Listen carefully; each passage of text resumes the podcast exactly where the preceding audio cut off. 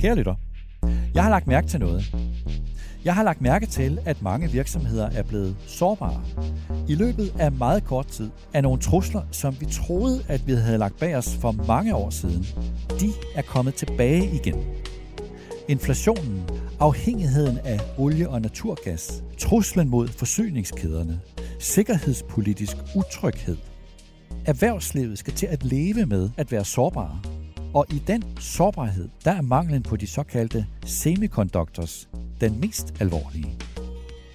For noget tid siden hørte jeg Kurt Kara fortælle om det. Kurt Kara er aktiechef hos MyInvest, og jeg har fulgt Kurt Kara i mange år. Han har et historisk perspektiv på de ting, han iagttager. Og jeg har inviteret Kurt Kara ind i denne udgave af podcasten Topchefernes strategi, fordi nu vil jeg gerne forstå, hvorfor problemet med de manglende semiconductors er så alvorligt.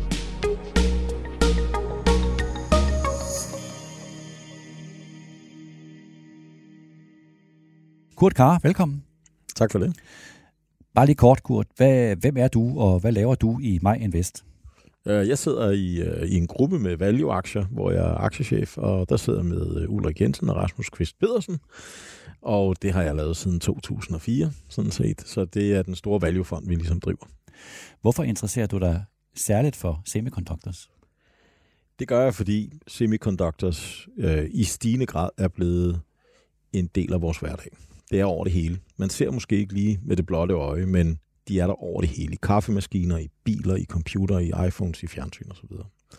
Og der var de ikke for ti år siden, og for tyve år siden slet ikke. Så nu er vi i en situation, hvor semiconductors er meget vigtige. De er alle vegne. Og så læser jeg jo hver dag, især i min egen avis naturligvis, at der er mangel på dem. Ja. Og, og det har rigtig mange konsekvenser. Det har kommercielle konsekvenser, teknologiske konsekvenser, geopolitiske konsekvenser, hvis vi skal prøve at forstå dem. Og en af grundene til, at jeg rigtig gerne vil tale med dig omkring det her, det er, at du også ser på tingene i et historisk perspektiv. Ja. Så lad os prøve at starte der. Det kan vi gøre. Semiconductors i et historisk perspektiv. Ja, altså hvis man skulle sammenligne semiconductors i dag med noget, for eksempel i tidligere i menneskets historie, så skal det sammenlignes med olie. Efter anden verdenskrig, der var det sådan, at der havde vi den første mekaniserede krig, og det gik hurtigt op for, for verdens supermagter, at man kunne ikke klare sig uden olie. Og hvis du, hvis du skulle starte en virksomhed tilbage i halvfjerdserne, så kunne du ikke rigtig komme i gang, hvis ikke du havde adgang til maskiner, som kørte på smøremidler og på benzin eller på diesel af en eller anden art. Du kunne ikke føre en krig heller, fordi dine fly kunne ikke komme i luften, dine tanks kunne ikke komme ud over felten. Så øh, olien var livsvigtig, og det er også derfor, vi havde øh, oliekonflikten i Mellemøsten. Vi havde første oliekrise, anden oliekrise, hele U S A's udenrigspolitik var orienteret omkring Mellemøsten, og i øvrigt også Sovjetunionens. Sovjet havde den store fordel i starten, at de producerede meget olie, men olie var livsnerven i verdensøkonomien efter anden verdenskrig, helt op til, til nyere tid. Det er der, vi står med semiconductors. Hvis man tænker lidt over det, man desværre må se af billeder fra Ukraine for eksempel, så hører man jo tit, at der er nogle små droner, der kan tage store tanks ud.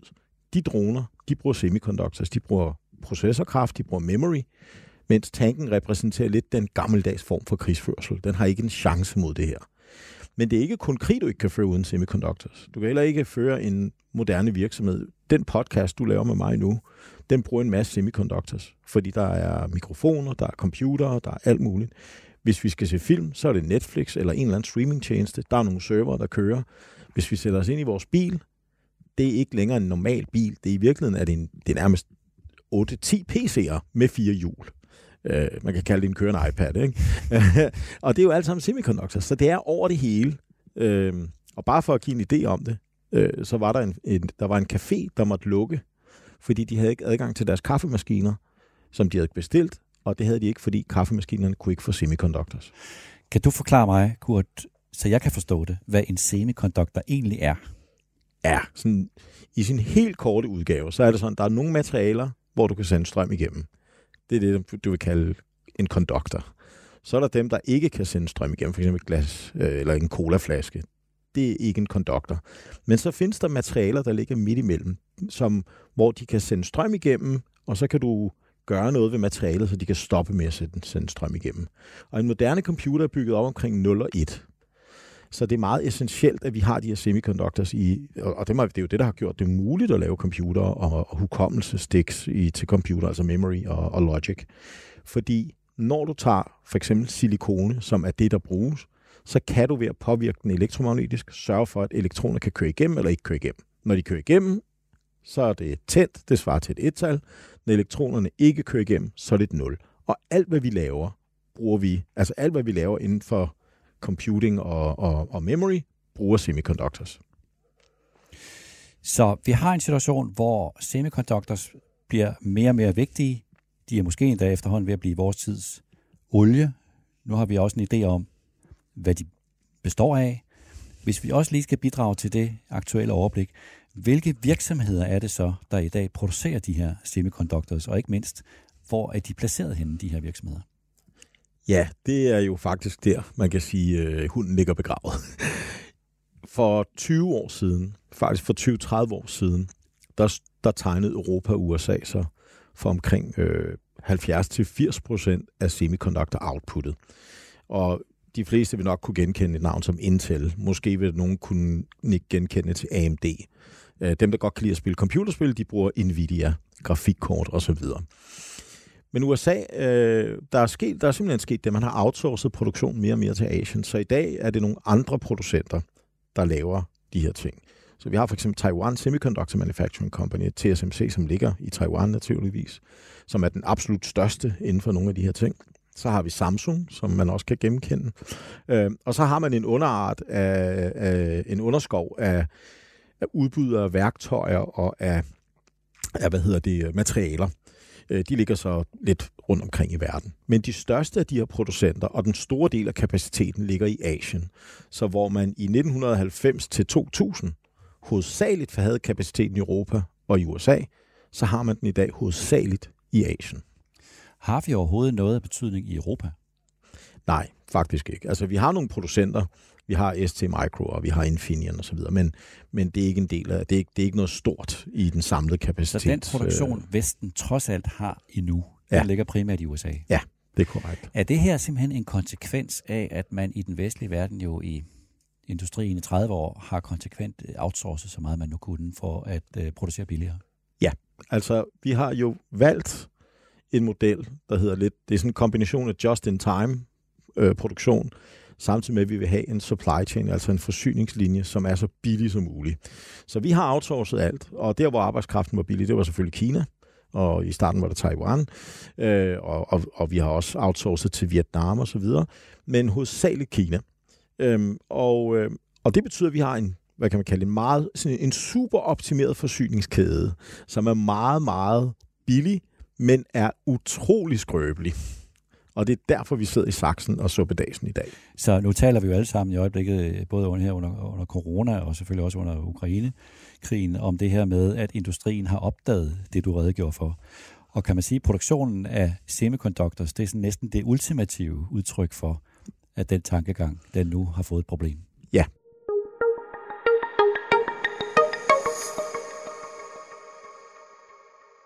Okay.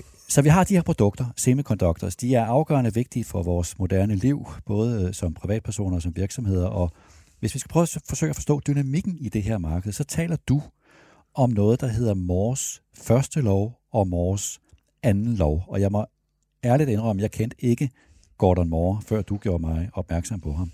Så lad os prøve at starte med, ja, allerførst skulle du måske lige sige, Kurt, hvem var Gordon Moore? Ja, Gordon Moore, han øh, var faktisk en af dem, der grundlagde Intel.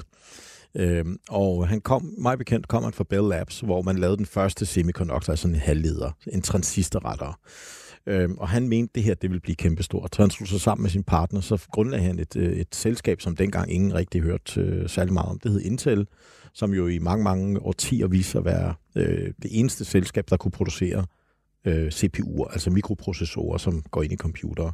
Nu er der selvfølgelig andre, der laver dem, men, men Intel var starten. Og, øh, og nu er jeg enoghalvtreds, og da jeg var sytten år og købte min første sådan rigtige P C, øh, jeg tror det var der omkring, der var det sådan, at jeg kunne gå ned i den samme butik halvanden år senere, og så kunne jeg få en P C til samme pris, vel at mærke, hvor processoren var dobbelt så hurtig, og jeg havde dobbelt så meget hukommelse i. Og det er Gordons første lov. Det er, at når der er gået atten måneder, så kan man ved at investere i sine fabrikker, i den her semiconductor-industri, producerer dobbelt så mange transistorer på en kvadratcentimeter hver attende måned. Og det gør jo, at vi får hurtigere processorer og mere RAM hver attende måned. Så man kan sige, at Gordons første lov gjorde, at vi havde en indbygget overkapacitet i hele industrien, der gjorde, at elektronik aldrig rigtig steg i pris. De fleste vil kunne nok, i hvert fald de halvtreds plus år, som mig, ikke genkendende til, at øh, hvert år, så der var ikke rigtig noget elektronik, der steg, men kvaliteten blev bedre og bedre. Så der var et, øh, et, et overudbud, og det der sker nu, hvor Moores første lov ikke længere gælder. Hvad er det, der sker, når den ikke længere gælder? Hvorfor er det, den ikke gælder længere? Uh, altså, den gælder, men den gælder mindre og mindre. For det første er det ikke en naturlov, så det er ikke ligesom kraft er lige masse gange acceleration, Newtons lov. Det er ikke på den måde. Det var en observation, Gordon Moore havde, hvor hvis man bare investerede nok, og hurtigt nok, og penge nok, jamen så ville man doble antallet af transistorer, som sagt. Og det gav så det her overudbud. Det, der sker nu, det er, nu skal vi faktisk til Niels Bohr, som jo er dansker. Han sagde jo, at elektroner bevæger sig, og er rimelig forudsigelige, inden for en vis sandsynlighed. Men den her gate, jeg talte om tidligere, den er nu så lille, at når elektronen skal igennem, så hæver man jo en barriere, hvis det skal være et nul. Du sænker barrieren, hvis det skal være et et. Det er sådan set essensen i den moderne transistor. Men afstanden i gaten, vi er nede og tale tre eller to nanometer snart, det er så småt, at der begynder at opstå det, der hedder quantum tunneling. Og det betyder, at elektronen stopper med at eksistere et sted, og så dukker den lige pludselig op på den anden side af barrieren. Og det dur ikke. Vi kan ikke have måske nul, måske et. Det skal være et nul eller et et. Så det betyder jo simpelthen, at transistorerne måske ikke inden for en overskuelig fremtid kan gøres mindre. Og lige nu er det ikke hver attende måned, at vi kan doble antallet af transistorer. Vi er nu nede for eksempel, når vi laver hukommelseschips, der hedder det hver tiende år. Så udbuddet stiger ikke eksponentielt længere. Det er lineært, og det er måske endda ved at flade ud. Og hvad er så konsekvensen af, at Moores første lov ikke længere gælder, sådan som den gjorde til at starte med? Ja, det er det, der er, øh, man kan sige, sten i skoen, ikke? Fordi, stenen i skoen. Fordi det, der sker nu, det er, hvis vi skal have mere kapacitet, lave flere mikroprocessorer, og jo, prøv at lægge mærke til, altså vi, vi får jo fem G, vi får elbiler, øh, de der gamle, flotte skærme, de er væk, det er fladskærme, øh, vi får Internet of Things, ting, der kommunikerer med hinanden. Alt det er jo stigende efterspørgsel. Det er en eksponentiel stigende kurve. Øhm, men når Moores første lov er under pres, så er vi nødt til at bygge nye fabrikker. Vi kan ikke bare skifte maskinerne ud inde i fabrikkerne. Vi skal ud og bygge nye fabrikker. Så Moores første lov gælder ikke på samme måde, som den har gjort hidtil nu. Hvad er konsekvensen af det?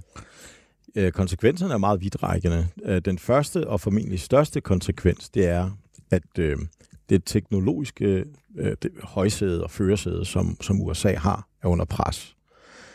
Fordi når der er grænser for, hvor småt øh, du kan opføre de her transistorer, så betyder det, at dem, der er konkurrenter ude i Asien eller andre steder i verden, de begynder så småt at hale ind på dig.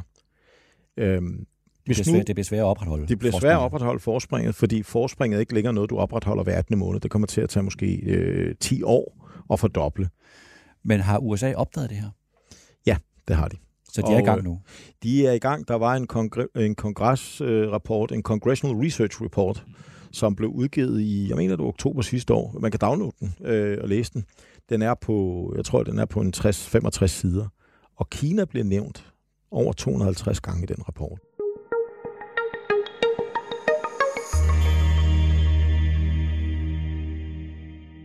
Og så for at det ikke skal være løgn, Kurt, så er der jo også Moores anden lov. Ja. Som, det har du lært mig, og jeg har også læ- læst mig til det, at den siger, at omkostningen ved at opføre en ny semiconductorfabrik vil fordoble hvert fjerde år. Og det vil sige, det her med, at når man nu trods alt har opdaget problemet, så kan man ikke bare gå så en løse det ved at bygge en masse nye fabrikker. Nej, det bliver dyrere, kan man sige. Og, og, og man kan sige, essensen af Moores anden lov, som også kaldes Rock's Law, øh, det er jo grundlæggende set, at den her indbyggede overkapacitet, vi havde i semiconductorindustrien, den er ved at blive erstattet af, nu skal vi ud og bygge store, store fabrikker. Og der er altså kun en, der kan betale for, for det. Det er forbrugeren. Og det vil sige, det er, at elektronik ikke falder i pris på samme måde længere, fordi man skal jo ligesom hive de her penge hjem, så man kan opføre de her nye fabrikker. Så, så der er to problemstillinger her, man skal kigge på. Det ene, det er, det betyder, at semiconductors ikke længere bare er noget billigt stads. Man risikerer faktisk, at de bliver dyrere og dyrere.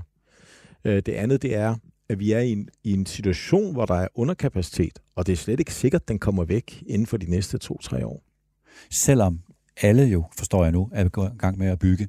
Alle altså, er gået i gang, ja. Altså Samsung, T S M C, Intel, ja. Altså de bygger alle sammen. De bygger, og det man, det man forventer er, at kapaciteten over de næste tre-fire år stiger med femogtyve procent.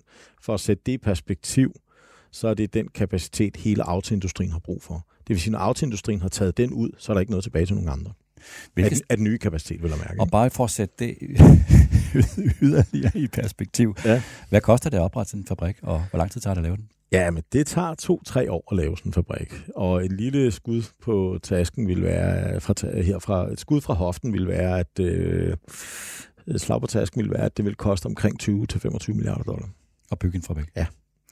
Så det er ikke noget, man bare lige laver. Det er ikke lige lommepengene, man bruger, nej. Så det er dyrt, og det tager lang tid. Ja. Og så er der yderligere en, hvad skal vi sige, en kompleksitet i den her ligning, og ja. Det er, at der er tegn på karteldannelse. Det er rigtigt. Det er faktisk, det går lidt tilbage til vores sammenligning med olien tidligere. Det er sådan, da vi havde olien, som var meget, meget vigtig, der fik vi jo desværre noget, der hed OPEC.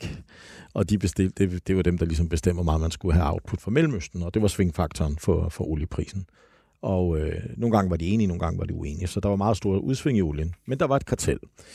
Og man ser, man ser faktisk det samme inden for semiconductorindustrien. Så hvis man ser på... Øh, øh, man inddeler jo semiconductors i to. Noget, der hedder logic, det vil sige processorer, der kan regne ting ud.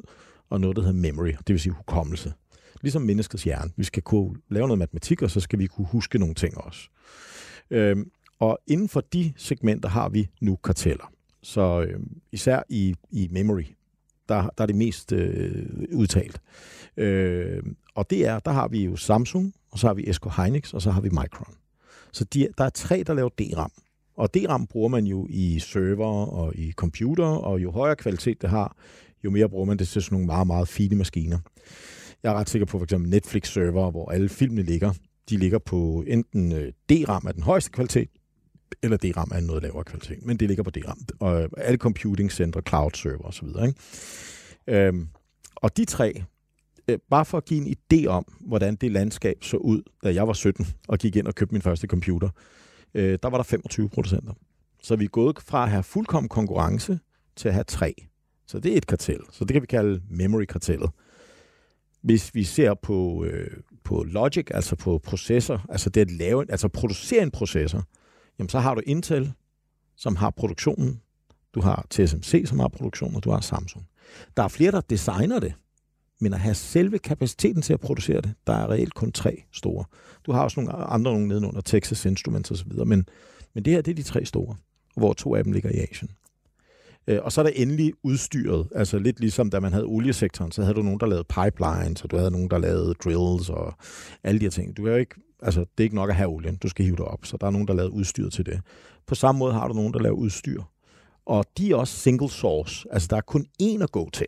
Så hvis du for eksempel skal lave de nyeste chips, så skal du bruge det, der hedder ekstra ultraviolet lys. Og der er kun et firma, der laver det. Og sådan en maskine koster hundrede millioner dollar. Og sådan er der flere og flere. Så hvis du tager udstyrsproducenterne, det er sådan et... Det er, snart, det er snart minimonopoler, altså, og det er jo i sig selv også. En, en kartel er jo, en, du kan sige, et monopol er et meget stærkt kartel, der er kun et medlem, ikke? Så du har minimonopoler inden for udstyrsproducenterne og testproducenterne. Kan man iagttage sådan en karteldannelse i øh, en prisdannelse på det her område? Det er det, vi begynder at se nu, ja. Øh, for cirka øh, halvandet års tid siden, der hævede, prisen, der hævede T S M C-prisen på en processor med tyve procent. Det er ikke sket før. Normalt plejer man ikke at hæve priser på processorer. Man holder dem flat, men så bliver de bedre. Vi kommer nok til at se stigende priser på nogle af de her ting her, fordi karteller, det er jo det, der er formålet med et kartel. Det er at holde profitabiliteten høj. Rent kommercielt set, så er det jo bare det, i gåseøjne, man kalder pricing power. Præcis. Ja. Og det er vel set fra virksomhedens synspunkt okay? Absolut. Absolut. Altså man kan sige, hvis man investerer i aktier for eksempel. Nu kan jeg kun citere en, en meget, meget dygtig investor, der bor på den anden side af jorden, og som er tæt på hundrede år og, og bor i Nebraska og Omaha, uden at nævne hans navn direkte. Han siger jo selv, at når vi kigger på selskaber herover, så er det vigtigste for os, den allervigtigste parameter, det er selskabets evne til at hæve prisen.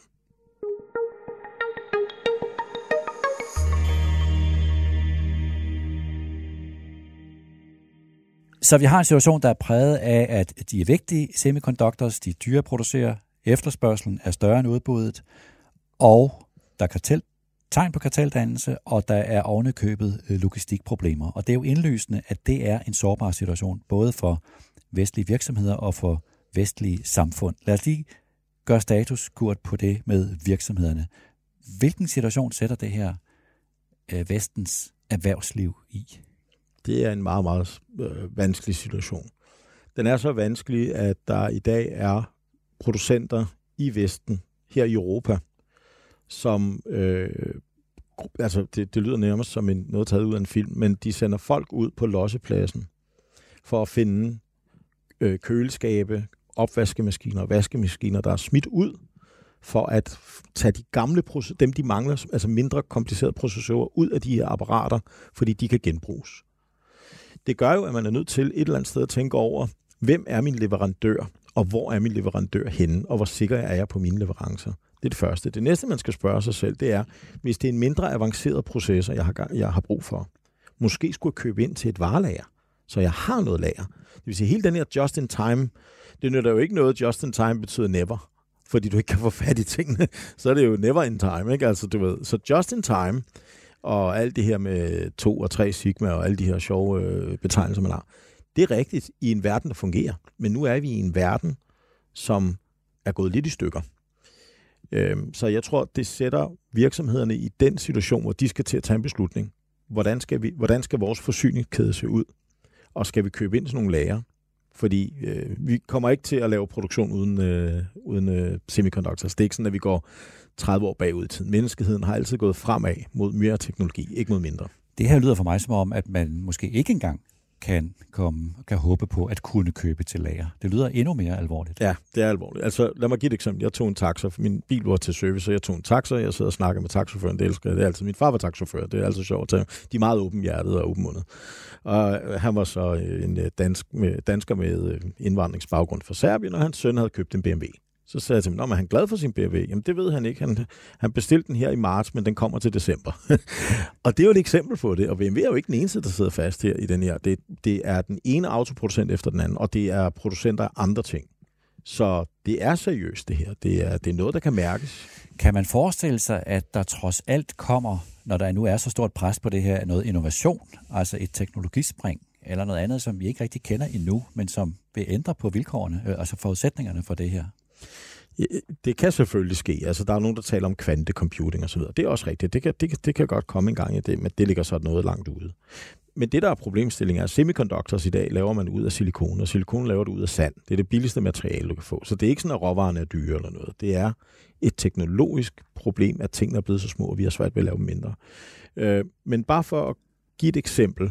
Efter anden verdenskrig var der tre producenter af jetmotorer. halvfjerds år senere er der tre producenter af jetmotorer. Det er Rolls-Royce, det er G E og, Pratt, øh, og så et Pratt and Whitney. Og det har noget at gøre med, at det kræver mange, mange, mange års research og development. Bare at komme derhen, hvor du kan lave en stor jetmotor, som kan sende tre hundrede mennesker op i luften, uden at eksplodere. Det er grundlæggende set en gasturbine, du sætter på nogle vinger, og så håber du på, at tingene hænger sammen. Det er ikke nemt. Og det er lidt det samme her. A S M L, som er i Holland, der laver ekstra ultraviolet lys.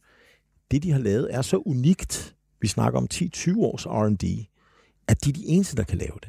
Så jeg tror, jeg tror ikke, vi står foran en ny teknologisk revolution, der løser det her. Og det kan ikke kopieres? Det er meget svært at kopiere. Mange af dem har intellektuelle rettigheder, som man ikke kan kopiere, patenter og lignende. Og det, bliver, og det bliver respekteret? Det bliver respekteret. Ja, fordi ellers, man kan sige, at hvis man ikke respekterer det, så har man lavet... Øh, så har man jo ændret på spillereglerne for kapitalismen, som vi kender den, og så er der ingen, der gider at lave forskning. Fordi du får alligevel ødelagt din forskning af, at der kommer en, der laver reglerne om. Ikke? Hele ideen med forskning er jo, at du skal kunne hive pengene hjem senere. Ikke?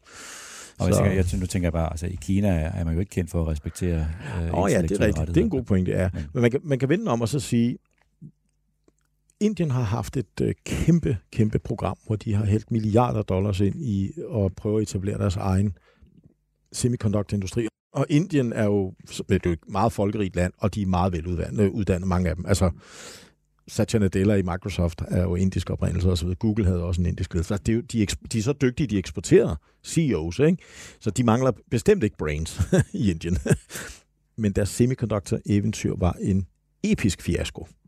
Rusland, som jo nu øh, desværre har valgt at invadere Ukraine, de bruger det, der hedder firs nanometer. firs nanometer, set med vestlige øjne, er nærmest, øh, det, altså det er nærmest tilbage til Odin og Thor.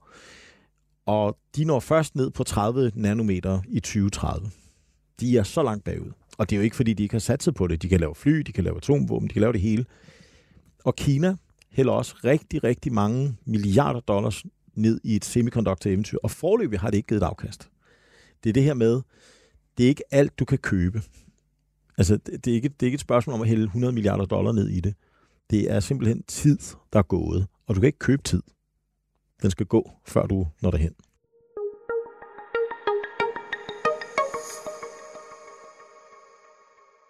Det var perspektiverne for Vestens virksomheder. Og så er der jo i høj grad også et perspektiv for Vestens, altså et geopolitisk ja. perspektiv. Ja. Lad os prøve at se. Altså U S A er i fuld gang med at skrue op for produktionen. Ja. Er det en løsning, som... Hvad skal man mene om den løsning? Vil det løse problemet på kort sigt? Altså jeg tror personligt, at det vil løse noget af problemet på kort sigt, måske også hele problemet på kort sigt, men det langsigtede problem står stadig tilbage. Men der er et andet problem, og det er jo det nationale sikkerhedsmæssige problem. Øhm, alle kender forhåbentlig historien om Troja og den trojanske hest. Hvis man har et F femogtredive fly, øh, som er et krigsfly, og du skal i krig, så må du håbe, at de chips, der sidder i det, er produceret i et NATO-land. Fordi der kan ligge trojaner over det hele sådan en der. Så, så jeg tror, vi kommer til at se nogle alliancer, nogle silikonealliancer, kunne vi kalde det. Ligesom vi har karteller, så vil du få silikonealliancer. U S A, Japan, Taiwan, Sydkorea, hele NATO, måske Indien, hvis de ellers øh, stopper med at samarbejde med Kina. Og så vil vi få en anden alliance, der hedder Rusland, Kina og nogle andre, dem der er udenfor. Øh, og det er simpelthen fordi, man, man kan ikke tillade sig i dag at sætte mikrochips, der blev produceret i et konkurrentland som Kina. Jeg vil ikke, jeg vil ikke bruge ordet modstander eller, eller fjende, fordi det synes jeg er et lidt voldsomt billede. Vi handler jo med Kina. Kina er jo, en, en, er jo er også en samhandelspartner, og jeg synes ikke, det gavner nogen, der pisker sådan en stemning op. Men det er en konkurrent, og potentielt en fjende, hvis der kommer en krig. Der kan du ikke tillade dig at sætte noget som helst, der er produceret derfra, ind i, ind i, ind i et modem, ind i et kamera, der hænger på gaden. E U-kommissionen har en ambition om, at E U er nødt til at tage en rolle i det her, og tage ja. en position i det her. Ja. Måske endda, at E U skal være selvforsynende. Ja. Er det en realistisk holdning? Det er i hvert fald et, en, en, en ambitiøs plan, og jeg kan også godt forstå den. Om den er realistisk, det må tiden vise, fordi, som sagt, vi kan ikke, vi kan ikke bare hælde penge ned i, en, i et semiconductor-eventyr, og så tro, at man, man dobler outputtet, hvis man dobler øh, pengesedlerne. Det er ikke anderledes på den måde end ligesom sundhedsvæsenet. Altså hvis vi bygger tre nye sygehus, så er det ikke sikkert, at vi får, vi får tilsvarende kvalitet ud af sundhedsvæsenet. Eller hvis man bygger alt muligt andet. Der er, der er jo en faldende marginalværdi af hver dollar, du, eller hver krone, du hælder ned i et projekt. Og det samme gælder også semiconductors. Men vi, vi, og vi kommer ikke udenom, at vi har de her meget store etablerede spillere. Og de vil være en del af løsningen i øvrigt. Øh, og, og, og så er vi jo stadigvæk i en situation, hvor balancen er hårfin. Så Kurt Kara, vi skal simpelthen i Vesten leve med, at vi i en årrække er afhængige af producenter af semiconductors i Asien, i Taiwan, i Sydkorea, uden at vi kan rigtig gøre noget ved den situation. Ja, altså vi har faktisk reelt været afhængige i nogle år, uden at være klar over det. Nu, er det blevet, nu står det sådan lige pludselig i lys lue. Nu kan vi se det, fordi vi mangler dem. Og, øhm, og den mangel kommer ikke til at forsvinde i år. Der går to eller tre år. Intels direktør Pat Gelsinger var ude, jeg mener det var i går, han sagde, chip squeezet for, det kommer til at vare helt frem til tyve fireogtyve med. Og det er måske best case scenariet. Så ja, det skal vores erhvervsliv desværre nok indstille sig på. Og man kan sige, Europa skal lave en eller anden form for handlingsplan, og det samme gælder U S A. Sådan så vi på sigt i hvert fald har en vis basisproduktion. Vi skal måske, hvis vi kan, komme tilbage til den situation, vi var i i nitten halvfemserne, hvor firs procent af alle semiconductors, alle semiconductors blev produceret i Europa og i U S A. Jeg tror ikke, vi når derhen lige med det samme. Det kommer til at tage ti til tyve år måske. Ah, måske ikke tyve år, men ti år i hvert fald. Men man kan godt nå derhen. Kurt Kara, tak fordi du ville komme. Selv tak. Det var denne udgave af podcasten Topchefernes Strategi. om erhvervslivets nye sårbarhed og med de manglende semiconductors som eksempel på den sårbarhed. Det er helt sikkert et emne, som jeg vil holde øje med den kommende tid, og som vi også naturligvis dækker løbende i Børsen. Tak til Kurt Kara, MyInvest. Tak til Mie H. Christensen, der redigerede optagelsen. Og tak til dig, der lyttede med.